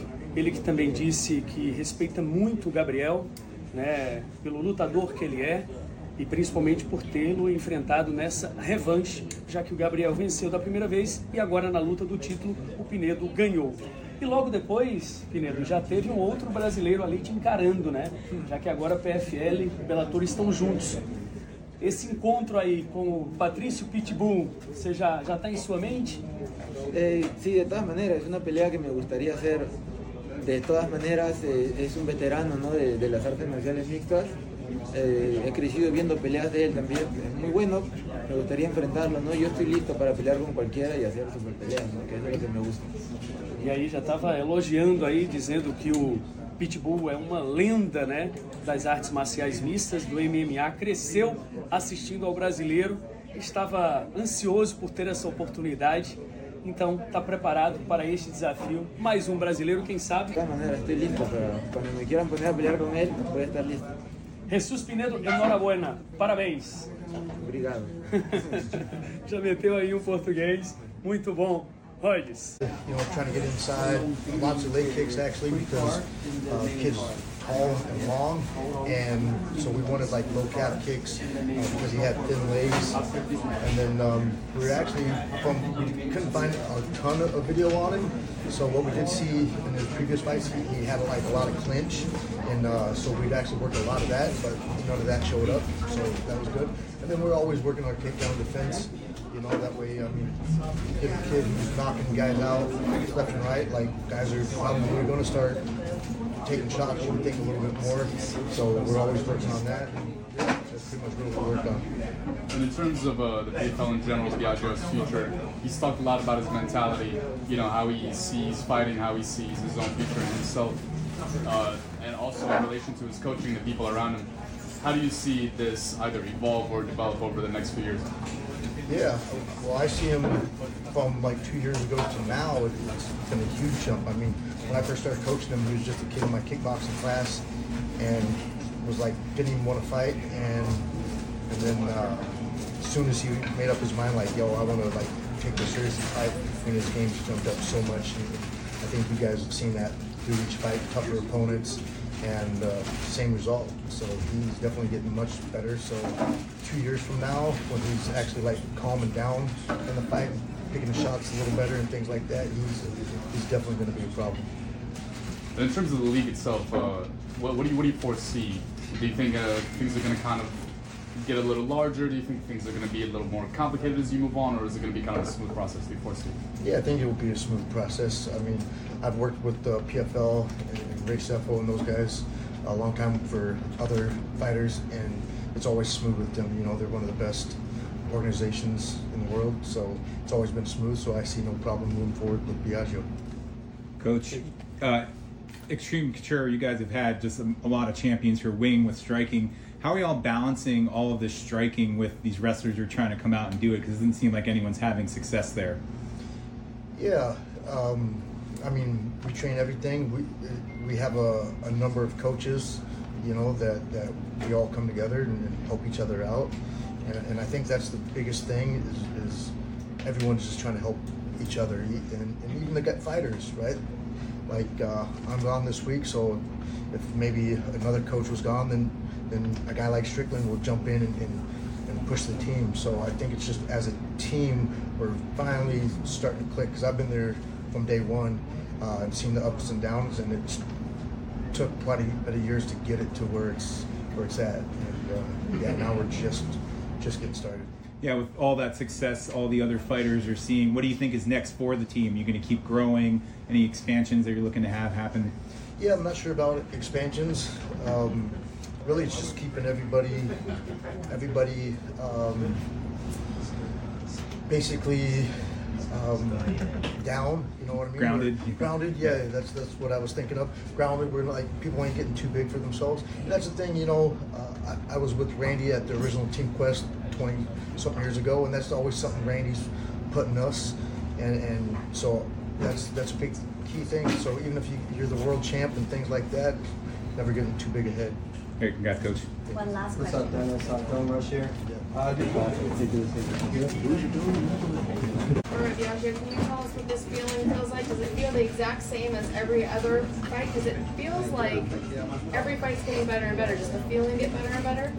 Yeah, I think, you know, because right now it's all about experience, and with with that said, like, experience is being able to be calm in there and stuff, and that's another thing I just, I really want to work on. I think I was a little bit more calmer in this fight a little, but like, when I get swinging, I'm swinging, so uh, just work on, you know, kind of picking my shots. I know I heard my coach in the corner, you know, pick your shots, pick your shots, something I, you know, still got to work on a little bit. But again, going back to experience, you know, the more you do it, the more you get to think after and re-watch the fight and, and uh, get better and better. So yeah, it's all about getting experience, and um, yeah, this, this journey's a learning journey, and when I'm ten fights into my pro career, I'm still gonna be saying that I got a lot more to learn, so yeah. Speaking of that pro career, I know you kind of almost promised us you would be turning pro after a win. I know you said in the cage you weren't quite sure, you, but you let us know. I know it's been only five minutes, but do you know yet? I don't. I'm gonna sit down with my coach. You know, I, I think, I, you know, I, I think I'm ready to turn pro, but I want mutual understanding. You know, I'm not gonna, I'm not the type of guy that just kind of have my ego take me wherever it wants to go. You know, I want to pick people's brains, see what they think, and then have a, like a mutual agreement, and then make a decision then. Thank you. Biaggio, congrats again on the win. It's great to talk to you again. Thank you. Um, can you talk to us a little bit? You've, you've talked a little bit, a lot, a bit about the uh, the level of comfort you feel in the P F L now compared to the beginning of your P F L tenure. Can you kind of expand a little bit about that in terms of the adjustments and the improvements that you made? Yeah. Um, you know, each fight I want to get better. Each fight I want to improve from the last fight, from the last fight. So, yeah, you know, in my next fight, Uh, you'll see more improvement from this last fight. And, you know, when you're improving like that, you're getting better. And it, it, the fighting journey is just a learning journey, and I'm still learning, and I, I'll always be learning. I'm, I'm never going to be a fighter that, that, uh, that is, I'll never be satisfied, is what I'm trying to say. One last question from me. Um, you mentioned in your post-fight interview, you know, obviously there's so much going on in the world right now, yeah, in the Middle East. Can you kind of uh, provide a message to those that are suffering, and, and the families and the loved ones? And absolutely. You know, um, it's easy for me to say, you know, I'm not in that kind of uh, circumstance right now, but man, my heart goes out to, to all of those who are oppressed and, and suffering each and every day. You know, in the back room, I was I was looking at, you know, some of the, the footage about what's going on in Gaza, and and then I get off my phone and I'm here doing this. You know, it's it's it's crazy, man. So my heart goes out to all of them. Just keep keep your faith and, and trust in God. And, you know, uh, like I said at the end of my, what I said after the fight, you know, the truth will always prevail. Just keep just keep going, man. I, you know, it's hard to say what I, it's hard to say when when I'm not in those circumstances. Thank you. And then Biaggio right here. So you, you came into the P F L, you were mainly, they brought you in for your name. How blessed do you feel that now that you have like five straight knockouts in the P F L, that you're more than just the name Ali? You were showing that you are a real M M A fighter. Yeah, absolutely. You know, um, I, I'll always get compared to my grandfather. You know, it's my grandfather. It's I was born into it. I didn't ask to be his grandson or anything. So, uh, you know, when I'm, when I have a pro record and I'm thirty-two years old or something like that, they're still gonna mention my grandfather. So I don't expect that to ever go away. The only thing I can do is do me and, and, and fight and just get better at fighting. And, you know, I'm not fighting for fame or money, none of that. You know, I'm fighting so that I could help people who was once in my, my situation. You know, when I was done playing football, I was lost. I didn't know what to do. Felt like I had no purpose. And, you know, there's people out there that are going through even worse situations. So, you know, I'm fighting so that I could someday be a mentor to those kind of people and let them know that there's light at the end of the t- at, at the end of the tunnel, and that there's there could be brightness in the midst of darkness. Yeah, that's beautiful. And also, I know you said you're not sure about the amateur to pro switch, but since you're at Extreme Couture, that's like a big gym out in Vegas. How easier does it make it that you're around guys that are professionals and amateurs as well? It really helps. Um, you know, uh, you can't soar with the eagles if you're hanging with pigeons, right? You can if you're hanging with the eagles, though. And at Extreme Couture, you know, there's so many high-level dudes. Um, we have three current champions in three of the biggest M M A organizations in the world. We got Sean Strickland, Saudi Boo, and Patchy Mix now. So uh, it just, you know, goes to show just how big of a name Extreme Couture is and, and what kind of level fighters we have. Yeah. Enjoy the one. Yeah, Thank you. you. Um, let's talk to you about the fight. So during the exchange, when you dropped your opponent, um, and of course you were looking for the knockout, for the kill.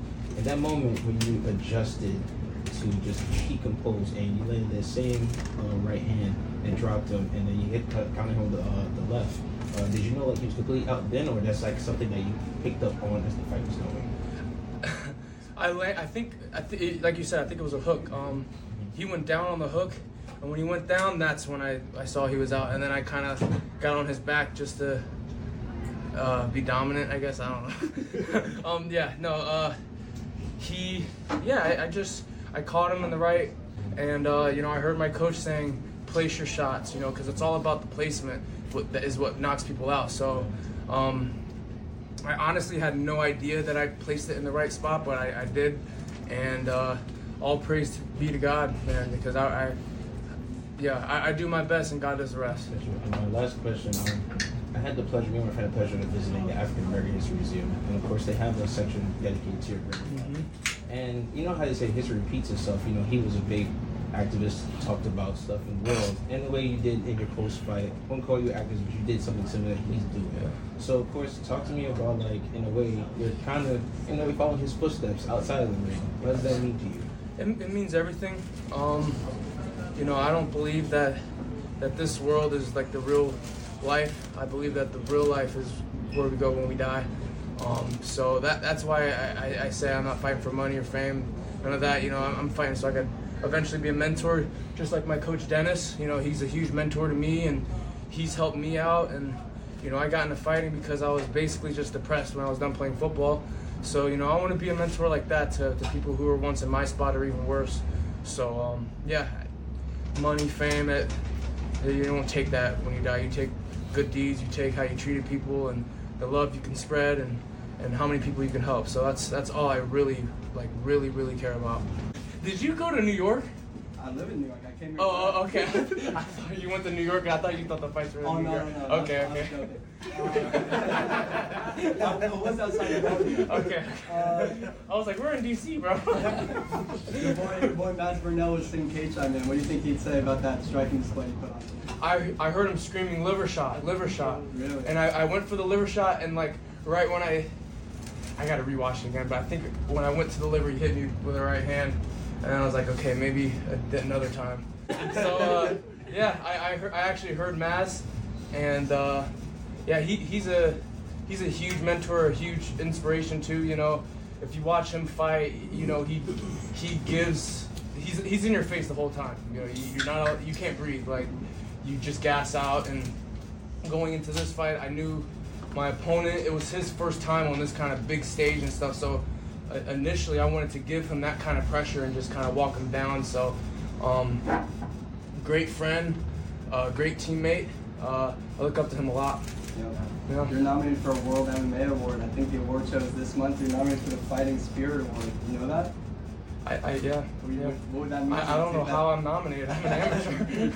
what, would, but, uh, what would that mean to you though? Take that award from it's a cool award. Uh, that would be that would be great. Yeah. Uh, I you know I think there's other people that deserve it more than I do, uh, that are pro and you know. But I think that that's great. I'm honored. Mm-hmm. Yeah. Uh, how proud are you of yourself in this moment? How well do you feel you represent your team, your family, most importantly yourself? Um. I. I'm I'm proud of myself, but I'm more proud of, uh, I think just in, in improving. Um, there's so much more to learn and so much more to improve on. Um, but yeah, I'm gonna just you know soak it in, and I, I'm proud of my teammates and their support, and uh, my family and friends, and Coach Dennis, man, like, like, man, I'm just I'm so grateful for him. He he helps me so much. He helps me stay calm and. Like, to him, a fight is like going to the grocery store or something like that, and it, he like makes it normal because you know going to a fight it's it's a big deal, and you know you put so much pressure on yourself. And even last night, like I walked up to my coach, I told him like I was pacing the room, I was very very nervous, damn near scared. So uh, hats off to Dennis, really. Best coach in the game. Best coach in the game, hands down. I don't care what anyone says. And we got about five minutes of you tonight. Do you have a timetable of when you want to get back to action again? No clue. I'm just, I hope Dunkin' Donuts is still open. um, is it? Can someone check? It's open, it's open. Okay. Yeah, okay. okay. Uh, that's a real, I'm not trying to be honest, that's a real no, question. Yeah, no, but, no, no doubt. Um, yeah, no clue. Um, you know, I don't work at a, a nightclub anymore in Vegas, so I can actually like spend New Year's with my family, and my dad, he, he used to be an executive chef, so he's gonna freaking lay out all this food at the house. So yeah, I'm just gonna eat, eat, eat, eat, eat, eat, eat. Excitement. Yes, sir. Joe, uh, we showed your history last week in our T V show in Brazil, mm. and the fans, they asked, how oh, he's a security in a nightclub in Vegas. Did you oh. get this job or? I, I did actually. Um, my last fight was in New York. After that fight, I, I came home. And I was able to quit my job. You know, I wanted to just focus on fighting. I want this to be, this this is my career. This is my job now. So, uh, you know, I was, I'm very lucky to be able to just focus on what I, you know, want to do. But working at a nightclub in Las Vegas, and you see some, some shit. I'm telling you, it's crazy. Biaggio, I see, uh, first of all, great fight. One Thank more you. thing, I see you're growing out a mullet. Do you plan on continuing that? So, uh, you're growing out a mullet. Are you uh, planning on continuing that? Uh, I don't know.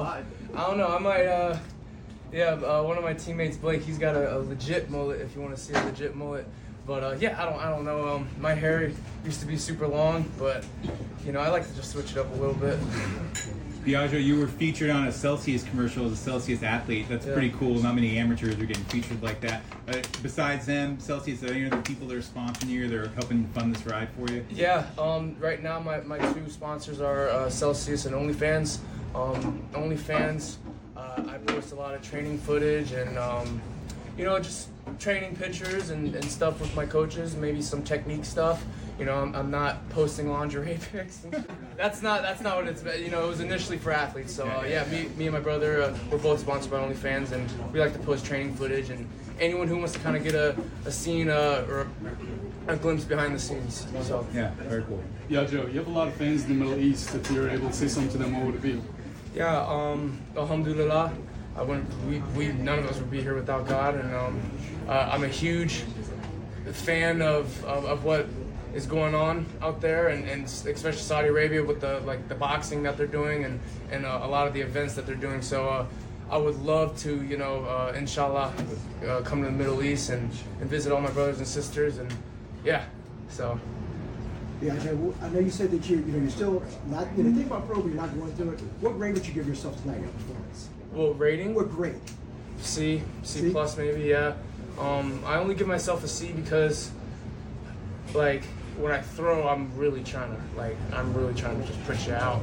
Um, but I gotta just, you know, pick, place my shots a lot better. Um, I know I have the power, so I don't really have to kind of, you know, I don't really have to do that. So just kind of place my shots more and and uh, be more technical. As a follow-up, what do you think Sean Strickland, what grade would he give you for tonight's performance? Oh. he might give me a B just for the aggression. You know, Sean's a very aggressive guy, so maybe he'll give me a B. I don't know. Maybe if I'm lucky. Biaggio, your leg kicks and takedown defense tonight were something that was very impressive. Can you just talk about the evolution of that throughout your career? Absolutely. Um, you know, my favorite fighter is Justin Gaethje, and you know how Gaethje is with the leg kicks. So, uh, yeah, um, I, he's a he was a taller dude, so I, I didn't want to throw high kicks. I wanted to kind of chop at the legs. So, uh, yeah, and you could tell it hurt him too, because he switched to southpaw after a couple of those, and he even said to me, like, we were talking during the fight, he even said to me, he's like, ah, like, ow. But, um, yeah, no. Thank you. Last question. Um, I want to find out, when did you find your timing? And because I seen that you had such a high volume in the first as well as the second round. When did you find your timing in your range? Um, I think, like, uh, sometimes I'll kind of do this. I'm not trying to land a jab or anything, but I just want to see where I'm at by using my reach and kind of adjusting where he is from the tip of my knuckles. So I kind of do that to kind of get my range a little bit, and then I go. But again, there's so much to improve on. There's, um, yeah, sky's the limit, you man. I'm just learning and learning and learning and learning. Excellent counsel. Thank you, thank you. About what it feels like to have this moment be on one of the biggest fight cards of the year in you know, the United States Capitol? Uh, it feels amazing. I mean, this is truly a dream come true. Uh, I lived in the moment. You know, a lot of fights I, I look ahead, and this fight I really just looked in the moment. And on top of fighting in D C on the biggest card of the year, it was my little brother's birthday, so couldn't be more excited to get this win on such a special night. Because the pressure was off a little bit. No, I mean, the pressure's always on me because, I mean, I'm a professional. I'm a perfectionist. I want to win. So uh, losing is, is not an option for me. So, but yeah, I mean, at the same time, there was so much hype behind this kid because, you know, he was with Mark Zuckerberg and P F L didn't, they didn't really tag me or nothing before the fight. They were, all the hype was on him. So yeah, I felt a little disrespected, but the opportunity I got in itself, I knew I was gonna, you know, take it home with me, and uh, I was gonna shine. So it worked out how I thought it was gonna. Thank you. Thank you.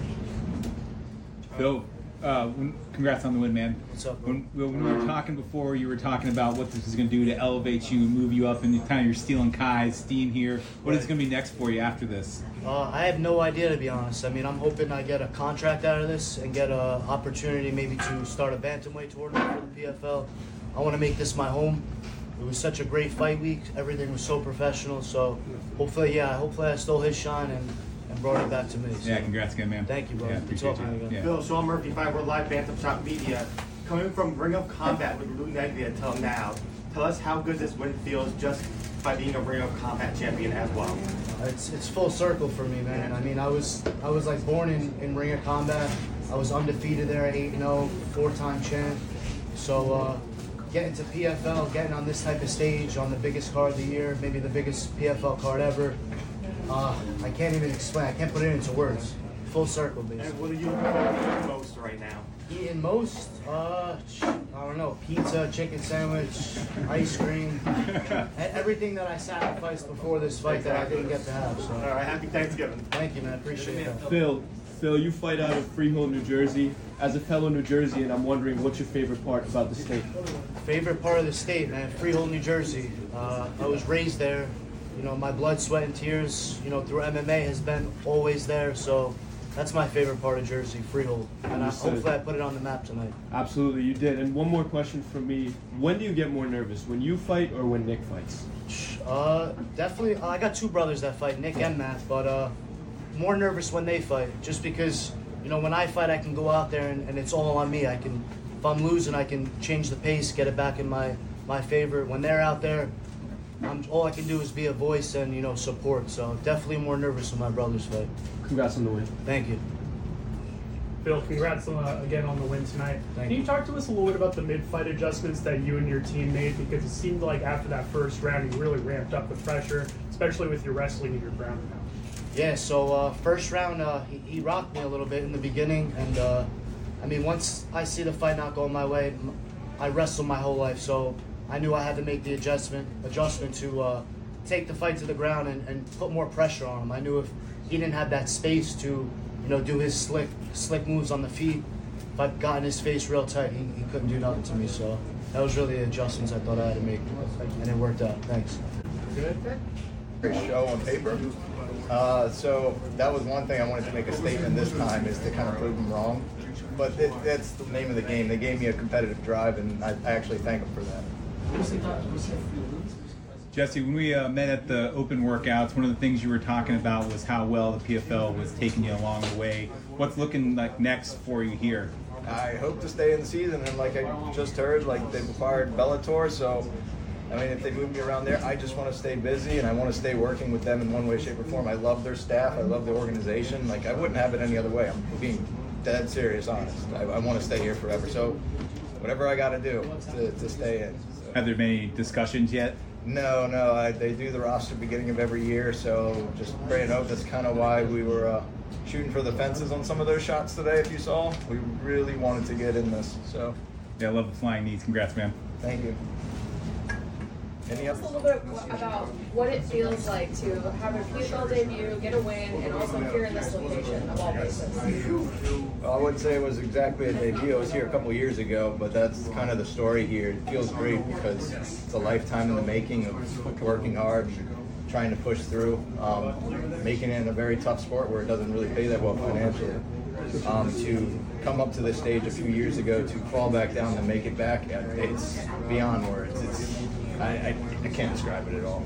And you were a backup for quite a few fights, so what was that feeling like, if that maybe I'll fight, maybe I won't?